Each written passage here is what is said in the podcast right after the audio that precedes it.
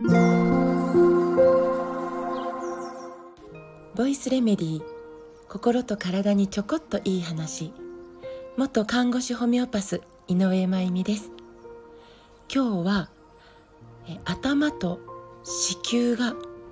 つながっているよというお話をしてみたいと思います。昔は生理中、まあ、女性のね生理。生理中に髪を洗うなという言い伝えがあったんですよね。今は聞かなくなってますけど。まあドライヤーなんてものがない時代に、えー、女性はほとんど長髪でしたからね、えー、髪が長い。なので髪を洗えば当然しばらく濡れてるわけで、えー、季節によっては頭がとても冷えるんです。でそうすると子宮とつながっているというふうに考えられているいるので子宮が冷えるんですよね。頭が冷えれば。そうなると、えー、止血いわゆる出血を止める止血という作用が起こってしまうと。で生理中はね、えー、外にまあ生理を生理という形で外に、えー、血液を出す。んですけどそれが、えー、冷えることによって、えー、固まってねで出しきれなくって残ってしまう。子宮の中に。それが子宮に、ま、悪い影響を与えてしまうから生理中には髪を洗うなっていう、ま、そういうふうに言い伝えられていたんです。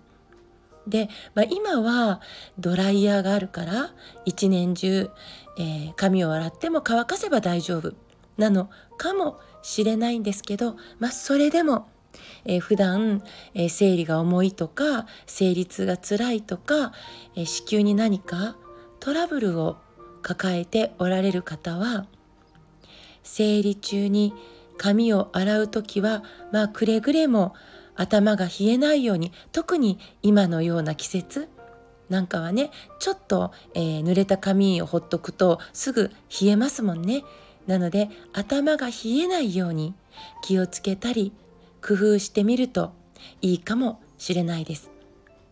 で頭皮ってね、えーとまあ、頭の皮膚のことですけど頭皮って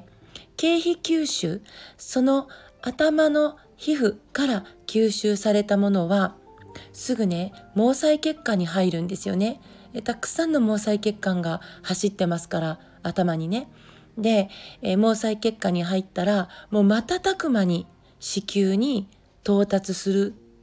らしいんです。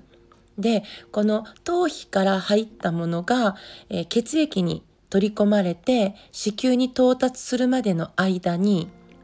肝臓を経由しない流れなんですね。肝臓を経由しない。要は解毒というプロセスを、えー、経由できない。まあ、直接運ばれちゃう。で、その時間は、まあ、40分後にはもう子宮で確認できると。いうふうにも言われているんです。でこの頭皮って結構日常的に、えー、いわゆる刺激を受けてますね。でそれは例えばシャンプーとかリンストリートメント剤とか、えー、カラー剤とかパーマ液とかなんか頭皮って結構、えー、刺激物を引き受ける引き受けてくれている皮膚というかでいずれもシャンプーとか、えー、トリートメントとかパーマ液とかいずれも有効成分とされている人工的な物質ってね年々小さく小さくナノサイズって言われるんですけどウイルスよりもちっちゃく小さく小さく加工されるようになっているのでえさらに経費吸収されやすいそのスピードも上がるんですよね。ちっちゃいから吸収されやすい、ね、なので妊娠中の女性や妊娠を控えている女性はできるだけ、えー、自然素材のシャンプーなどを選ぶとか、えー、妊娠前妊娠中、えー、この間だけでもカラーとかパーマとかを控えるなどしてえ、別の形でのおしゃれを楽しんでえ、そうすることで赤ちゃんが育つ子宮の中に化学物質が入らないようにしていけたらいいかなと思います。羊水の中に取り込まれた化学物質は当然赤ちゃんの体の中に入りますからそれが今度は、えー、赤ちゃんの刺激となる可能性があります。えー、まあ、先ほどもお伝えしたみたいに化学物質も とても小さくなっているから、えー、本来通過できないところを通過できてしまったりするんですよねだから胎盤も通過できちゃう。生まれた赤ちゃんがもう数日から数ヶ月の間にアレルギーを発症したり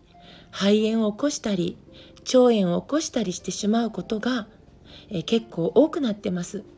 いろんな理由があるかなと思うんですけど、えー、体に優しいシャンプーに変えることは自分自身にも優しく赤ちゃんにも優しく環境にも優しくみんなが助かる方法の一つだと思うんです買い物は投票ですね明日はまたこの続きについて、えー、またお話ししたいと思いますえー、今日も最後まで聞いてくださってありがとうございます。また明日お会いしましょう。